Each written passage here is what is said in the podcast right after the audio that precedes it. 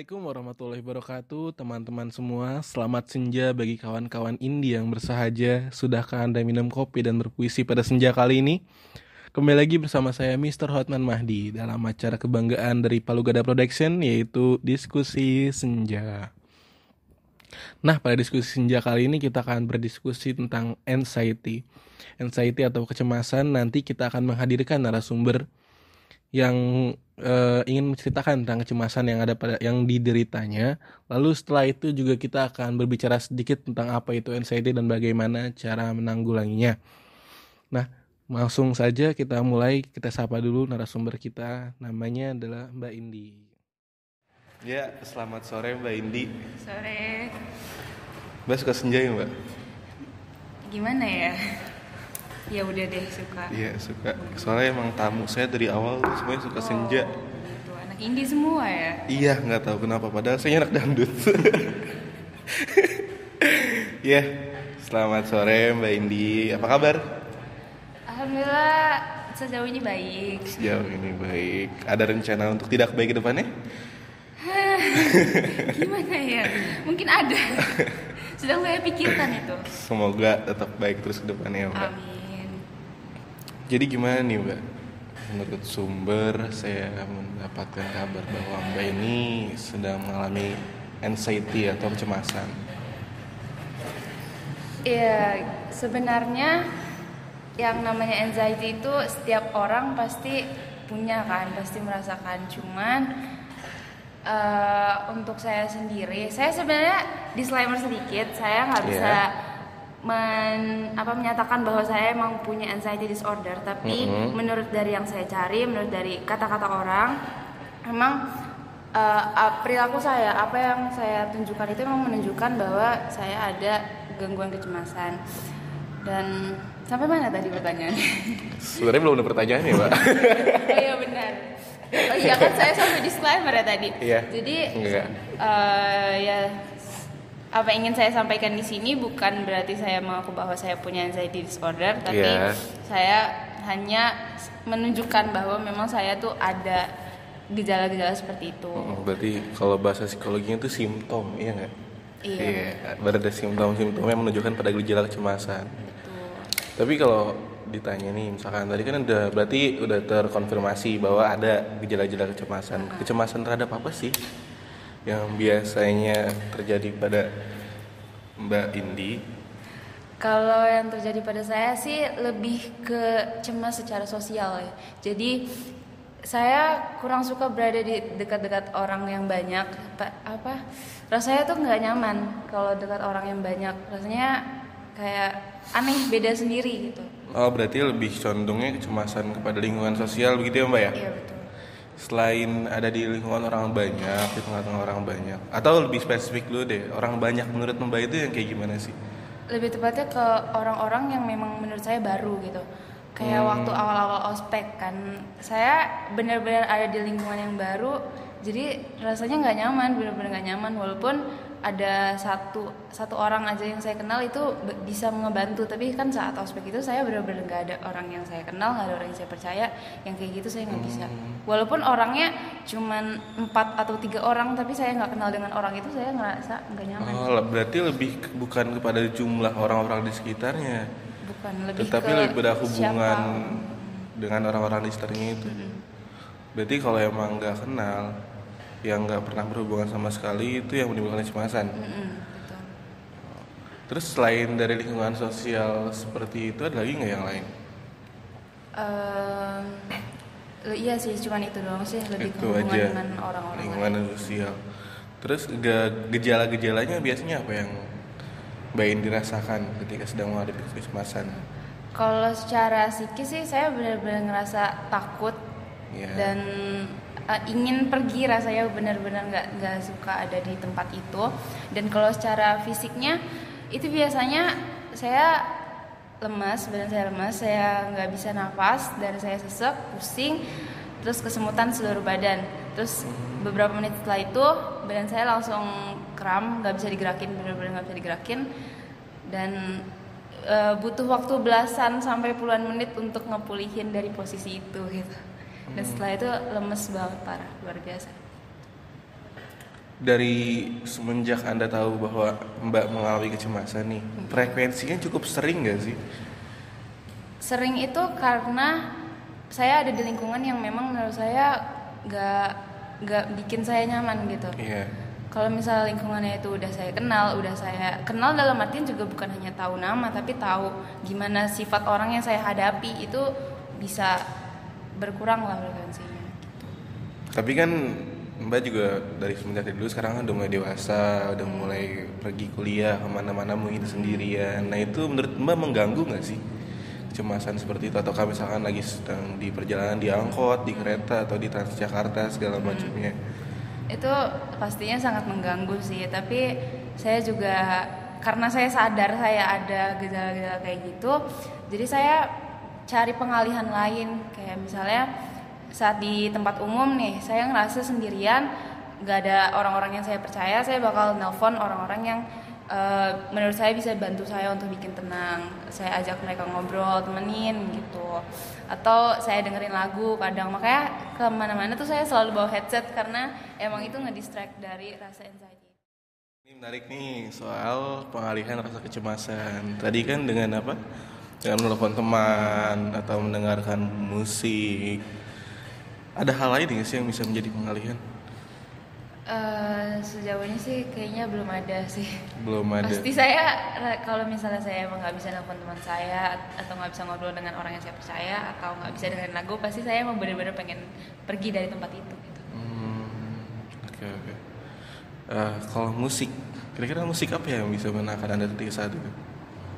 Eh, lebih ke musik-musik yang slow sih kalau yang keras justru saya makin makin apa ya makin nggak nggak tenang gitu Musik-musik indie gitu kan? iya betul Iya.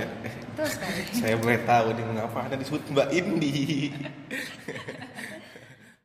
nah, kalau buat hobinya Mbak Indie itu hobinya apa ya Mbak? saya hobinya nulis sih hobinya nulis. Nah misalkan nih mbak, kalau ada komunitas penulis, Ya. mereka mengadakan apa? Biasanya disebut apa? Gathering, Event. event gathering atau perkumpulan segala macam. Kan. Di situ ada banyak penulis, mungkin puluhan atau ratusan yang mungkin mbak Indi itu nggak pernah kenal sebelumnya. Nah, eh, di situ kan biasanya kemungkinan gejala anxiety atau kecemasan mbak itu muncul di tempat orang yang nggak mbak kenal lingkungannya Iya. lingkungan sosial tapi mbak datang ke situ didasari oleh hobi mbak kesukaan mbak daripada eh, dari menulis nah kalau gitu pernah dapet hal yang kayak gitu? Em, sebelumnya sih saya nggak pernah datang ke acara seperti itu karena memang saya nggak nggak nyaman kan ketemu orang yang baru Mm-mm. gitu. Tapi kalau misalnya saya emang benar-benar harus ke sana karena memang saya ada ada tujuan yang ingin saya capai, saya bakal ngajak orang yang memang saya percaya sih. Saya nggak bakalan datang ke sana sendirian. Hmm, balik lagi jadi harus menciptakan suasana sendiri yang nyaman gitu ya Betul. entah dengan telepon ngajak teman atau mendengarkan musik Iya betul. Kalau yang dari diri sendiri gitu, kalau itu kan biasanya yang tadi mbak sebutin pengalihannya dari eksternal kan, dari orang lain, dari musik segala macam. Kalau yang ada nggak yang dari internal mbak sendiri nih buat mengatasi gejala-gejala kecemasan itu? Eh, kalau dari internal saya sendiri sih pasti ada ya karena memang nggak nyaman banget yang kayak gini. Atau berdoa? tapi kalau untuk mengatasinya di saat saya emang benar-benar harus ada di tempat itu dan saya nggak ada teman nggak ada musik gitu kan Mm-mm. itu biasanya saya cari tempat-tempat yang nggak terlalu ramai karena kan biasanya eh, tempat ramai itu pasti ada spot-spot Iya. yang emang nggak terlalu banyak orang karena di situ saya pasti menyendiri gitu Kayak di pojok-pojok. Iya, betul. Betul segala banget. macam. Nah. Biasanya begitu. iya Oke, ya jadi Mbak Indi kalau saya boleh lihat dari awal gitu ya. Nah, Mbak ini mungkin eh, disclaimer, mungkin belum belum pernah ke psikolog juga, belum pernah di eh, secara diagnosis ilmiah bahwa mengidap anxiety enggak. iya Berarti mengidap gejala-gejala kecemasan terhadap lingkungan sosial. Iya Nah, biasanya timbulnya ketika ada di lingkungan sosial yang belum yang masih asing untuk Mbak gitu. Dan eh, orang ramai. iya Lalu pengalihan isunya biasanya lewat teman-teman, telepon atau dengarkan Orang-orang yang musik, ya atau lebih baik menyingkir dari iya kerumunan orang. betul sekali. Nah, yang menarik ini Mbak, ada pertanyaan yang saya simpen dari awal. Ini yang saya pengen tahu banget dari Mbak. Penyebabnya apa sih Mbak? Oke, saya cerita dari awal ya. Jadi uh, sebenarnya penyebab saya bisa merasa cemas seperti ini itu dimulai dari belasan tahun lalu dari semenjak saya SD. Pertama kali itu Oh ya, saya cerita sedikit. Jadi saya itu tipe anak yang bukannya saya sombong, tapi saya lebih lebih ngutamain akademis. Jadi saya tuh tipe anak yang sekolah belajar pulang sekolah belajar pulang kayak gitu. Kan kayak tapi kalau misalnya teman-teman saya sahabat-sahabat saya itu biasanya orang yang cenderung uh, lingkungan sosial itu lebih baik gitu loh. Lebih banyak main interaksi sama manusia lebih lebih interaksi sama orang-orang yang lain. Sedangkan saya sendiri lebih asik dengan dunia saya sendiri. Nah waktu SD itu ya biasalah anak SD pasti kan punya semacam perkumpulan teman-teman sahabatnya gitu. Nah uh, waktu SD itu ada satu kejadian yang memang benar-benar jadi awal kenapa saya ngerasa nggak nyaman dengan orang-orang. Itu karena saya pernah di di apa ya dibully bahasa tapi yeah. itu masih SD ya sebenarnya. Belum tapi kan bahasa iya juga belum ada. Jadi karena memang notabene saya anak yang sosialnya kurang yang yeah. lebih lebih dengan dunia saya sendiri saya ngerasa kaget gitu loh dengan hal-hal yang seperti bullying gitu.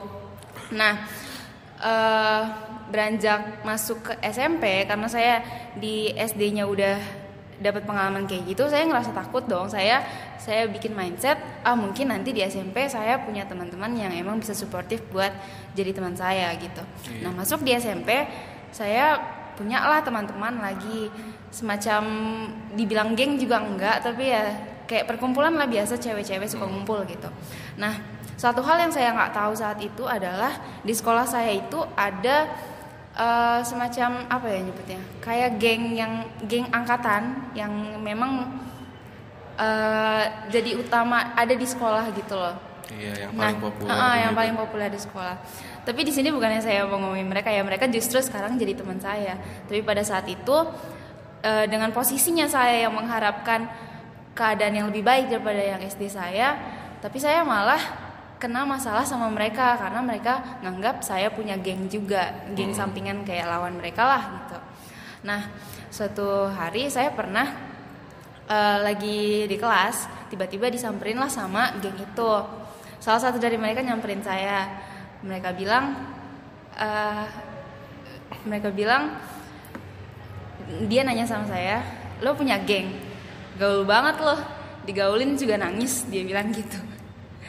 Jadi memang benar-benar dari yang SD saya udah punya harapan untuk punya teman yang baik tapi di SMP saya malah dapat yang nggak sesuai sama harapan saya malah justru lebih buruk daripada yang saya harapkan. Iya. nah mulai dari situ saya benar-benar nggak mau keluar kelas nggak mau ke ke kantin pun saya nggak mau ke kamar mandi saya juga mikir-mikir dulu. Pulang tuh selalu sampai benar-benar sepi nggak nggak mau kelihatan orang itu hmm dan kayak misalnya setiap teman saya teman saya sekelas nih sama saya teman saya yang dilabrak tapi yang ngerasa nangis yang yang ngerasa nggak tenang tuh saya gitu loh. Saya ngerasa takut aduh kok teman saya digituin? Saya ngerasa bersalah gitu dan lain-lainnya. Nah yeah. di SMP juga saya mulai deh tuh waktu kelas 8 saya mulai pacaran pertama kali kan. Nah di situ juga saya bukannya mau menjelek-jelekan mantan saya tapi uh, yang jelek uh, gimana? Pengalaman pengalaman saya saya tuh pacaran sama dia satu setengah tahun. Iya lumayan lumayan kan tapi uh, mungkin emang ya saya malumin aja karena memang waktu itu masih SMP kan emang pikirannya masih labil lah masih pembentukan karakternya. Jadi hmm, mencari jati diri. Iya nah pengalaman saya sama dia itu yang saya pikir orang-orang pacaran tuh pasti seru, pasti menyenangkan. Emang di satu sisi saya dapat itu, tapi di sisi lain justru makin ngebentuk trauma saya karena apa? Karena dia pada saat itu uh, sering ngebohongin saya, sering bikin saya apa? Ya, sering gak nganggep saya, sering ninggalin ninggalin dalam artinya benar-benar gak peduli sama saya. Bahkan terparahnya adalah dia juga kasar secara verbal sama uh, yang ngeduain lah gitu bahasanya Iya. dan di situ langsung kebentuk mindset kalau kok orang-orang yang saya coba untuk deketin malah gini ujung-ujungnya ke saya padahal saya awalnya punya mindset mereka tuh ba- bakal baik sama saya saya udah coba open ke mereka saya coba eh, mau deket sama mereka tapi ujung-ujungnya mereka malah eh, kasarnya ngejahatin saya lah gitu. Nah Iya. akhirnya mulai dari situ saya punya mindset kalau setiap orang itu pada dasarnya jahat. Setiap orang itu pada dasarnya ya ada keinginan-keinginan sendiri untuk malah ngerugiin saya gitu. Makanya mulai dari situ saya nggak suka untuk interaksi dengan orang. Nah masuk ke SMA saya mulailah eh, dengan dunia saya yang baru ya tapi untungnya waktu masuk SMA itu saya teman-teman SMP saya ada juga yang masuk ke SMA dan itu emang eh, orang-orang itu udah lumayan deket sama saya dari SMP jadi pas di SMA saya nggak terlalu banyak masalah dengan yang sosial itu cuman eh, waktu SMA sebenarnya bukan mulai SMA sih, mulai dari SMP juga udah mulai. Jadi ya biasalah yang namanya masalah keluarga, orang tua juga sering berantem gitu. Iya. Tapi ya ya wajar sih saya nganggapnya itu wajar. Cuman mungkin karena menurut apa karena notabene saya yang eh emang pada dasarnya nggak nggak sosialnya nggak baik gitu. Jadi kaget aja ngeliat hal-hal yang orang apa ya saya ngeliat orang-orang deket saya orang-orang yang saya percaya tapi kok malah giniin saya gitu loh nggak dari sahabat saya pacar saya sekarang udah jadi mantan kan terus keluarga saya. Kok mereka orang-orang yang deket sama saya tapi malah kayak gini saya akhirnya saya, ya semakin kuat lah mindset kalau emang manusia itu semuanya jahat, Semuanya jahat. iya. Nah eh, terus masuk ke S eh masuk ke kuliah karena emang bener-bener pas ospek itu di, di sini saya kuliah bener-bener nggak punya orang yang saya percaya bener-bener nggak ada bawaan dari SMP atau dari SMA-nya makanya langsunglah kelihatan kalau semua gejala yang saya tahan itu keluar di sini gitu loh. Soalnya kan kalau misalnya pas SMA karena emang teman-teman saya udah deket sama saya dari SMP jadi emang nggak kelihatan gejala-gejala itu. Tapi ya tetap kalau misalnya ketemu orang baru saya kayak diem saya nggak mau nggak mau interaksi sama mereka ngomong aja saya nggak mau. Nggak nyaman gitu rasanya. Gitu. Oh iya, gue inget lu yang waktu itu ini ya, yang pas PBAK katanya nggak bisa kenal orang banyak itu yang Iya. duduk di, di, di bawah Iya, audit. bet- betul, audit. betul. Oh, oh itu lu. iya Iya. iya, iya. Ya terus gimana?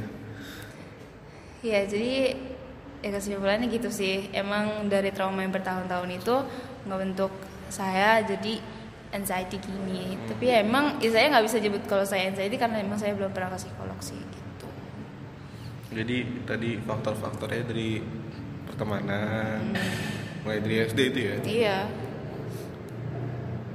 pacar, iya mantan, ada faktor keluarga juga. Nah ini kalau ditanyakan dari pengalaman-pengalaman yang dulu mbak rasakan, pengalaman yang kurang mengenakan atau ya kalau bisa dibilang pengalaman yang cukup traumatik. Selain gejala-gejala kecemasan yang tadi mbak katakan, ada nggak sih gejala-gejala lain atau eh, fenomena perilaku lain yang mbak rasakan? Hmm, kalau itu biasanya terjadi kalau saya lagi sendiri dan emang benar-benar ngerasa gak ada yang saya percaya itu biasanya saya tiba-tiba suka nangis sendiri sebenarnya kayak bukan hanya apa ya bukan hanya nangis nangis doang tapi mau kayak menjerit-jerit sendiri tanpa saya tahu juga kenapa saya ngelakuin itu. Dan kadang juga suka self harming kadang kalau saya nggak bisa nahan emosi saya. Dan Iya. Eh, kadang juga saat saya lagi sama lagi sama teman-teman saya gitu kadang juga saya suka ngedengar suara jeritan tangisan benda-benda jatuh dan mungkin saya ngiranya itu dari karena emang dulu saya sering dengar kayak gitu dan sampai sekarang mungkin masih kebayang-bayang gitu. sering ada apa tadi benda-benda jatuh orang Iya. teriak Ah. itu biasanya frekuensinya berapa sering Eh, kalau saya emang bener-bener lagi ke trigger semua memori yang saya repress itu keangkat semua itu bener-bener sering jadinya Oke, baiklah. Terima kasih Mbak Indi atas perbincangan kita malah kita sore hari ini nih. Sangat menarik. Saya akui bagi saya. Dan mohon maaf nih, saya nggak bisa memberikan solusi. Bukan psikolog. Nggak bisa ngasih obat juga. Nggak bisa ngasih ramuan-ramuan herbal. Buat Saya senang kok cerita sama apa ini namanya? Eh, acara apa ya? Acara apa namanya tadi ya? Acara sesuatu lah pokoknya. ya acara ini lah Acara pokoknya saya ini. senang bisa sharing sama acara ini Ya. semoga yang saya sampaikan bisa lebih bermanfaat lah bisa untuk menyadari kalau ternyata emang ada orang-orang yang seperti saya gitu Ya. karena memang saya sendiri juga kadang ngobrol sama orang-orang yang baru sama saya emang ternyata mereka juga ada gejala kayak saya gitu dengan kasus yang memang Nah artinya saya juga cukup salut sama Mbak Indi mampu eh, membuka apa yang Mbak Indi rasakan. Pesan juga buat yang lainnya yang mengidap gejala yang sama jangan dipendam sendiri lebih baik cerita kepada teman-teman. Mungkin seenggaknya itu bisa lebih meringankan beban yang ada. Atau jika sudah me- tarafnya udah lebih mengganggu atau lebih udah membahayakan diri sendiri mengancam dan sebagainya membuat kehidupan tidak nyaman ya lebih baik langsung konsultasi kepada yang lebih berpengalaman atau lebih ahli. Oke terima kasih Wendy. Sama-sama. Terima kasih juga. Iya selamat sore. Sore. Semoga tetap sehat amin. lahir dan batinnya. Amin. Innakala tuhriful mi'ad. Nah teman-teman semua setelah kita melakukan perbincangan dengan Mbak Indi Kita mendengarkan pengalaman kecemasan yang diderita oleh Mbak Indi. Sekarang kita mulai kaji kembali. Apa itu anxiety? Nah eh, di sini saya sudah ada pendapat dari beberapa ahli tentang anxiety Ada dari Samsu Yusuf, ada Kartini Kartono, dan Sarlito Wirawan Sarwono.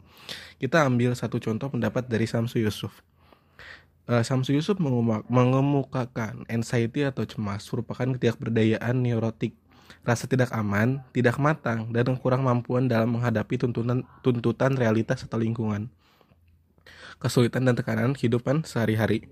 Nah, eh, dari beberapa ahli-ahli yang ini yang udah disebutkan tadi juga, di sini ada kesimpulan bahwa eh, kecemasan adalah kondisi emosi dengan timbulnya rasa tidak nyaman pada diri seorang dan merupakan pengalaman yang samar-samar disertai dengan perasaan yang tidak berdaya serta tidak menentu yang disebabkan oleh suatu hal yang belum jelas. Jadi anxiety ini pokok utamanya adalah di eh, rasa tidak nyaman. Rasa tidak nyaman pada diri seorang dan merupakan pengalaman yang samar-samar. Nah, dari kesimpulan di atas tuh kita bisa ambil eh, poin-poin utamanya lagi. Dari anxiety itu yang yang paling menonjol adalah rasa tidak nyaman, perasaan yang tidak berdaya, serta tidak menentu. Yang disebabkan oleh suatu hal yang belum jelas. Kalau dikaitkan dengan cerita Mbak Indi tadi, mungkin bisa diambil bahwa rasa tidak nyamannya ini kalau Mbak Indi ketika dia di ada berada di dalam lingkungan orang-orang yang ramai dan belum dia kenal serta eh, disebabkannya oleh suatu hal yang belum jelas gitu. Jadi dia nggak tahu sebenarnya apa yang dia takutkan dan ketika dia bilang eh, dia sempat berpersepsi bahwa semua orang itu jahat, padahal dia nggak. Nah berikutnya ada aspek-aspek dari kecemasan atau anxiety. Di sini menurut Gail. Stewart aspek-aspek kecemasan itu ada tiga. Yang pertama dari perilakunya, kognitifnya, dan afektifnya. Lalu kita langsung masuk ke jenis-jenis kecemasan. Menurut Spielberger, nah di sini beliau menjelaskan kecemasan dalam dua bentuk, yaitu yang pertama threat anxiety dan yang kedua state anxiety. Yang threat anxiety ini eh, yaitu adanya rasa khawatir dan terancam yang menghinggapi diri seorang terhadap kondisi yang sebenarnya tidak berbahaya. Kalau yang kedua, state anxiety ini merupakan kondisi emosional dan keadaan sementara pada diri individu dengan adanya perasaan tegang dan khawatir yang dirasakan secara sadar serta bersifat subjektif. Nah, jadi perbedaan yang paling terlihat dari sini adalah kalau threat, threat anxiety itu memang eh, individu tersebut memiliki potensi cemas. Tapi kalau state anxiety itu cuma kondisi emosional dan keadaan sementara pada individu. Nah, jadi kalau buat Mbak Indila ini kalau mau ingin mengetahui jenis-jenis jenis kecemasan yang dideritanya, mungkin bisa berkonsultasi dengan yang pakarnya seperti psikolog atau psikiater dan yang lain. Berikutnya ada juga nih eh, kecemasan menurut Freud itu dibagi tiga jenis. Yang pertama kecemasan neurosis, dua kecemasan moral, yang ketiga kecemasan realistik. Selanjutnya nih, ada faktor-faktor yang mempengaruhi kecemasan atau anxiety. Ya, seperti yang Bayan diceritakan panjang lebar tadi tentang faktor-faktor penyebab yang menyebabkan dia anxiety. Menurut Blackburn and Davidson, dia menjelaskan bahwa secara umum ada dua faktor, yaitu yang pertama pengalaman negatif pada masa lalu, seperti pengalaman traumatik atau yang tidak menyenangkan, dan yang kedua ada pikiran tidak, tidak rasional. Pikiran tidak rasional menurut Blackburn dan Davidson ini dibagi lagi menjadi empat, yaitu kegagalan katastrofik, kesempurnaan, persetujuan, dan generalisasi yang tidak tepat. Nah, dari empat pikiran tidak rasional tadi, yang pertama itu kegagalan katastrofik, asumsi dari individu bahwa suatu yang buruk akan terjadi pada dirinya. Yang kedua itu kesempurnaan, jadi individu yang mengharapkan dirinya untuk berlaku sempurna dan tidak memiliki cacat. Nah, perfeksionisme ini juga bisa menjadi faktor penyebab dari anxiety. Yang ketiga persetujuan, yang keempat generasi yang tidak tepat yaitu generasi yang berlebihan. Ini terjadi pada orang yang memiliki sedikit pengalaman. Kemudian tingkat kecemasan atau tingkat anxiety. Nah, di sini ada menurut Gail Westwood tingkat dari ansietas ini di antaranya ada empat yang ringan, yang sedang, yang berat, yang terakhir ini ada tingkat panik. Nah, ansietas ringan, ansietas sedang, ansietas berat ini sebenarnya uh, semuanya hampir sama. Bedanya adalah ketika dia mencemaskan suatu hal dalam ansietas ringan itu dia masih bisa memikirkan hal-hal yang lainnya. Jadi cenderung ini positif sebenarnya. Seperti misalkan besok kita mau tes oh gue mesti belajar. Tapi kita masih ingat hal-hal yang lain yang mesti kita lakukan. Ketika dia ansietas sedang dia udah mulai berfokus sama yang dicemaskan. Misalkan dia cemas pada UTS dia hanya memikirkan UTS bahkan dia sampai mengesampingkan hal-hal yang lain misalkan sampai telat makan atau dia mungkin tidak tidur karena belajar dan macamnya Selanjutnya ada ansietas berat. Nah, di sini dia terlalu memikirkan secara rinci dan spesifik. Dia sudah tidak lagi memikirkan apa-apa, dia hanya memikirkan itu dengan detail segala macamnya dan uh, sampai dia benar-benar teralihkan dari dunianya dan dia harus mempunyai dia harus diingatkan sebenarnya bahwa dia itu mempunyai kebutuhan-kebutuhan yang lainnya. Yang terakhirnya tingkat panik. Nah, Yuk, ya, yuk, ya, yuk. Bentar bang, ye, gue lagi rekaman. Ah, nah, selanjutnya nih, apa tadi? Ah, Lucy, panik, panik. Jadi panik kan gue. nah, yang keempatnya tingkat panik. Nah, kalau di tingkat panik ini, seorang individu yang mulai kecemasan sudah mulai lepas kontrol, mulai tidak terkendali, ketakutan dan teror-terornya itu, dan uh, apa bahasanya? Pemikirannya sudah tidak lagi rasional. Mungkin seperti tadi Mbak Indi sempat mendengar beberapa teriak-teriakan atau bisikan-bisikan yang lainnya. Mungkin saat itu tingkat kecemasan dari Mbak Indi sudah mencapai tingkat panik. Mungkin ya nanti selanjutnya biarkanlah para ahli yang lebih menganalisa dari apa yang terjadi pada Mbak Indi. Kemudian gejala-gejala kecemasan menurut Tadang Hawari ini cukup penting nih untuk dikenal oleh teman-teman semua. Yang pertama itu ada cemas, khawatir, tidak tenang, ragu, dan bimbang. Yang kedua adalah memandang masa depan dengan rasa was-was atau khawatir. Yang ketiga itu kurang percaya diri, gugup apabila tampil di muka umum atau yang biasa kita sebut dengan demam panggung. Yang keempat, sering merasa tidak bersalah atau menyalahkan orang lain. Yang kelima, tidak mudah mengalah, suka ngotot orangnya. Yang keenam, gerakan sering serba salah, tidak tenang bila duduk, dan gelisah. Tujuh, sering mengeluh ini dan itu, keluhan-keluhan yang bersifat somatik khawatir berlebihan terhadap penyakit. Yang kedelapan, mudah tersinggung atau suka membesar-besarkan masalah yang kecil, dramatisasi. Yang kesembilan dalam mengambil keputusan sering diliputi rasa bimbang dan ragu. Selanjutnya bila mengumumkan sesuatu atau bertanya sering kali diulang-ulang. Dan yang terakhir kalau sedang emosi sering kali berada di luar kendali atau histeris. Nah, dari gejala-gejala ini tidak harus semuanya ada pada penderita, tapi mungkin beberapa gejala-gejala yang sudah ada di sini uh, mungkin bisa menjadi patokan buat kita bahwa ada yang salah dalam diri kita gitu. Uh, ketika gejala-gejala itu muncul, ada juga di sini upaya untuk mengurangi kecemasannya. Nah, di sini yang mengungkapkan adalah uh, Zakiah Derajat, teater psikologi UIN teater Zakiah Derajat uh, yang dapat dilakukan untuk mengurangi kecemasan atau anxiety ini antara lain yang satu pembelaan. Pembelaan ini maksudnya adalah mencari alasan yang masuk akal bagi tindakan-tindakan yang sungguhnya tidak masuk akal. Ya, selanjutnya ada proyeksi, yaitu membagikan perasaan yang kita terima kepada orang lain. Dan yang ketiga ada identifikasi, kebalikannya dari proyeksi adalah kita merasakan perasaan perasaan-perasaan dari orang lain. Orang lain merasa bahagia, kita juga harus bahagia. Ketika orang lain kecewa, kita juga merasakan kecewa. Itu bisa membantu mengurangi kecemasan. Selanjutnya ada hilang hubungan atau disasosiasi. Hilang hubungan atau disasosiasi ini e, contohnya misalkan ada orang yang merasa bahwa ada seorang yang dengan sengaja menyinggung perasaannya, maka ia akan marah. Pasti dia akan marah nih menghadapinya dengan alasan yang dengan balasan yang sama. Dalam hal ini perasaan, pikiran, dan tindakannya adalah saling berhubungan dengan harmonis. Nah, tetapi ketika kita melakukan hilang hubungan disasosiasi, maka misalkan ketika ada orang yang buat kita tersinggung, maka kita lebih baik tidak peduli istilahnya begitu sama orang yang buat kita tersinggung. Lebih e, memutuskan hubungan dengan orang yang buat kita tersinggung. Jadi tidak harus ambil pikir dengan apa yang dia lakukan. Selanjutnya ada represi. Di sini adalah berusaha untuk melupakan hal-hal yang membuat kita merasa cemas. Represi ini terjadi dalam proses yang tidak sadar tidak sadari oleh kita nah yang terakhir ada substitusi Nah, substitusi ini misalkan contohnya aja deh, kita seperti tidak sengaja menumpahkan chat kepada tembok atau benda yang lainnya gitu.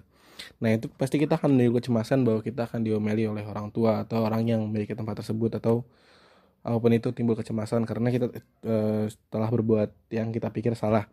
Tetapi ketika kita mensubstitusi yang terjadi tersebut, maka kita merubah yang sudah terjadi menjadi uh, pemikiran yang lebih positif. Misalkan seperti kita meneruskan chat yang tumpah tadi menjadi sebuah gambar dan akhirnya kita membuat itu menjadi lukisan. Maka itu merupakan tujuan yang baik yang berbeda sama sekali dengan tujuan asli yang udah dapat diterima seperti ketumpahan chat tersebut Nah teman-teman mungkin sekian dulu pembicaraan kita tentang anxiety ini Kita sudah bahas lumayan panjang lebar Mulai dari kisah yang dialami oleh Mbak Indi Sampai kita mengkaji sedikit tentang anxiety ini sebagai gambaran untuk saya dan teman-teman semuanya. Uh, pesan saya di sini adalah kepada teman-teman di luar sana yang mungkin sedang merasakan kecemasan atau di lingkungannya sedang ada yang orang-orang merasakan kecemasan. Jangan takut. Semua orang itu pasti mempunyai kecemasan. Ceritakan kepada orang lain. Uh, karena semua orang itu pasti mempunyai kecemasan mungkin dengan taraf yang berbeda-beda ceritakan pada orang lain sehingga orang lain juga tahu ketika kecemasan kita sudah mencapai tingkat yang mengkhawatirkan uh, lebih baik atau segera diarahkan kepada orang-orang yang berpengalaman yang lebih pakar lebih ahli soal hal tersebut seperti pada psikolog, psikiater maupun yang lainnya. Baik teman-teman semua, karena saya sudah merasa sedikit cemas, lebih baik kita sudahi dulu saja podcast ini. Selamat senja bagi teman-teman semua. Semoga senja kali ini mampu menjadi penawar bagi rasa kecemasan kita semua. Wabillahi taufik wal hidayah. Wallahu muwaffiq ila qomitorik. Fastabiul khairat. Wassalamualaikum warahmatullahi wabarakatuh. Saya Mr. Hotmamadi pamit undur diri. Bye bye.